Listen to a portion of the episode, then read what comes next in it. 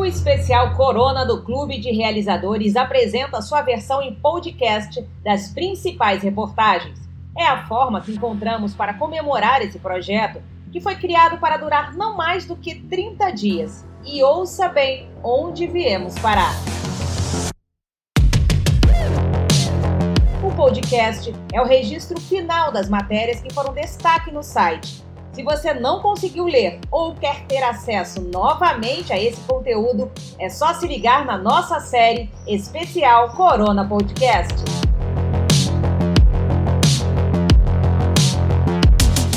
Vem com a Vem gente. Com a gente.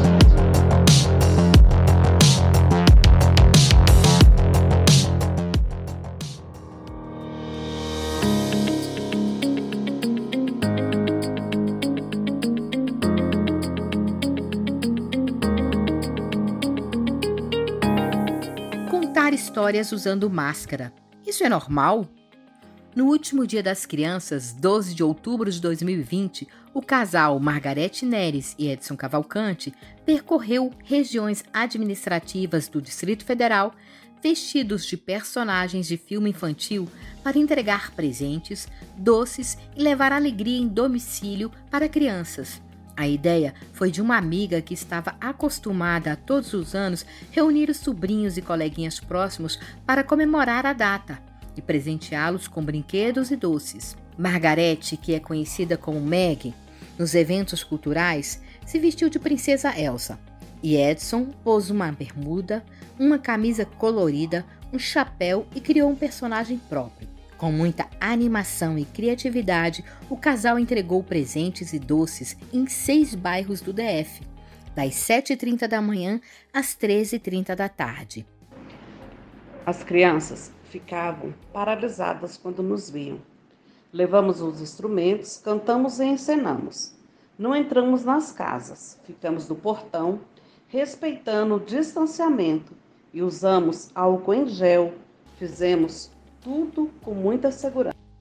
Enquanto o casal alegrava as crianças no portão, seus filhos e parceiros nas ações voluntárias, Gabriel e Jéssica, higienizavam os presentes e as cestas de doces.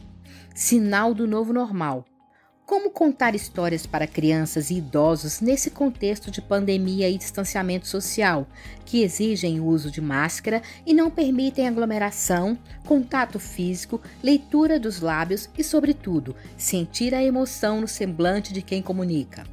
A experiência do casal contador de histórias indica a fórmula: reinventar-se a cada dia, ultrapassar barreiras e obstáculos e se doar ainda mais para não deixar de fazer aquilo que ama.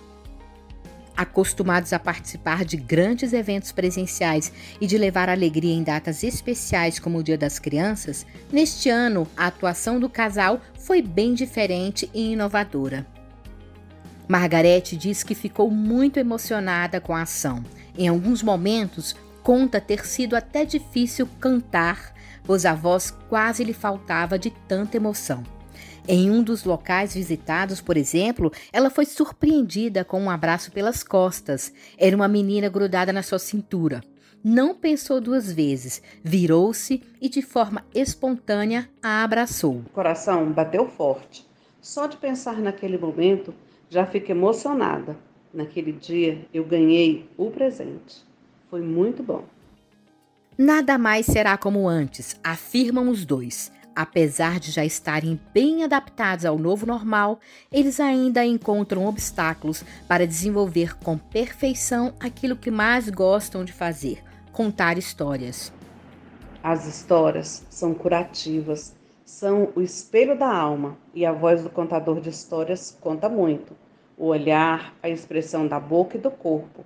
E de repente nos foi tirado este momento com o público e como você conta história para um público de 150 pessoas com uma máscara? A gente vai ter que inventar outro meio tecnológico. Com a onda de lives, eventos e reuniões online, o casal foi obrigado a se reinventar, aprender a usar as ferramentas digitais, o computador e o celular para trabalhar e dar continuidade às ações voluntárias e demais projetos.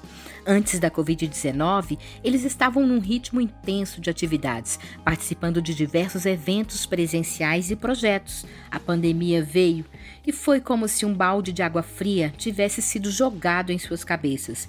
Eles tiveram que parar tudo, cumprir a quarentena e se proteger. No início, ficaram bem assustados e perdidos, mas assim como a maioria das pessoas, aproveitaram o tempo em casa para ler, estudar, aprender sobre as ferramentas digitais e se aperfeiçoarem ainda mais. Hoje, no vocabulário do casal, as palavras de ordem são Zoom, Google Meet, aulas remotas, online. Com a ajuda dos filhos, eles montaram em casa um mini estúdio para dar as aulas, gravar histórias, realizar lives e reuniões. Compraram microfones, providenciaram uma televisão grande para trabalharem com mais conforto, além de tecidos coloridos para servir de cenário. Eu não gostava muito de computador. Usava para jogar paciência, não gostava de ler texto na tela. Agora sou obrigada a usar para tudo que faço, mas procuro fazer com carinho por entender que o momento é necessário. Para o Edson, o problema era o celular. Então, né? Eu sempre tive muita resistência em possuir um celular. Hum. A pressão aumentou e tive que comprar um aparelho. Foi renovação total. Passar emoção, estar presente online para suprir carências de idosos e crianças por meio da contação. Esse é um grande desafio para os contadores de histórias e outros profissionais da área da cultura.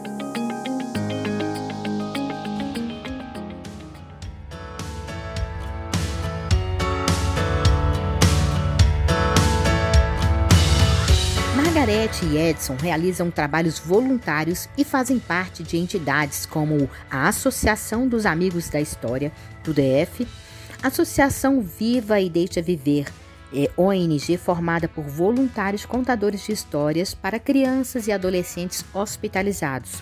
São também professores na oficina Abracadabra. Vamos ouvir e contar histórias da Universidade do Envelhecer, Unicer, instituição vinculada à Universidade de Brasília. São também agentes da Mala do Livro, projeto da Secretaria de Cultura do DF, que tem como objetivo ampliar as possibilidades de acesso ao livro às comunidades mais carentes, por meio de mini bibliotecas instaladas em residências para atividades de empréstimos de livros. Na oficina da Unicer, eles já estão inventando alternativas para continuar suprindo as necessidades dos idosos. Diante da nova realidade, procuram formas diferentes de ensinar, já que, presencialmente, eles ofereciam oficinas práticas apoiadas na confecção de material para os alunos levarem para casa e contar histórias para os netos. Agora a gente vai trabalhar mais a vida. Vamos fazer materiais customizados, trabalhar mais com questões da memória, lembrar o que eles faziam na infância e propor coisas diferentes para prender a atenção deles. Para as aulas não se tornarem monótonas e haver uma interação maior com os alunos, outra alternativa encontrada pelos professores foi a realização das aulas abertas, com a participação online de todos, como explica Edson. Eles já até assistem aulas nas quais a participação é só pelo chat, ou seja, online, aliás, né? Lá na oficina, nós fazemos diferente a gente abre espaço para quem possam contar suas experiências e reviver suas memórias. Assim, eles conseguem interagir com a gente e isso é muito bom, sabe? Margarete é pedagoga e atuou como professora durante boa parte da carreira. Devido a um problema de saúde, teve que se afastar da sala de aula. Antes mesmo da readaptação, ela já tinha contação de histórias como um dom eu já contava história antes de ser readaptada.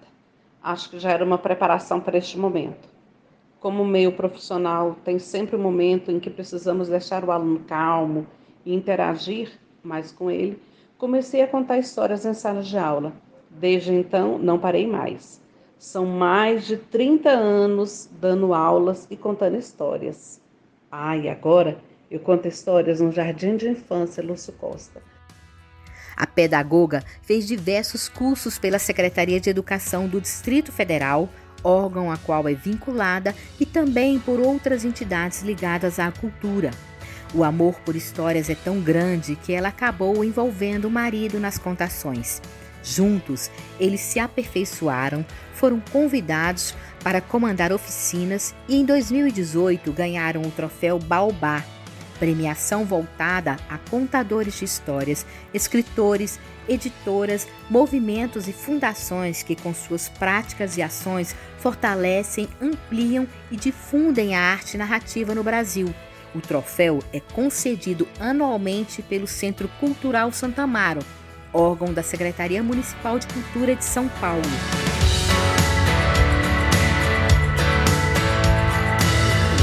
Da mesma forma que o casal contador de histórias, temos que todos nos reinventar a cada dia para sobreviver a todo esse turbilhão provocado pela pandemia.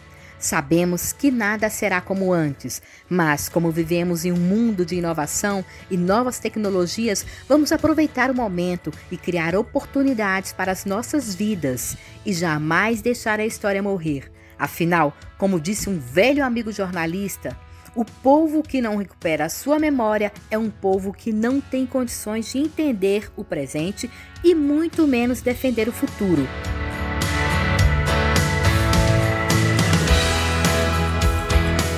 Participaram desse episódio eu, Vândia Ribeiro, com texto e narração, e Jeff Guimarães, que foi sonorizador e editor. Até mais!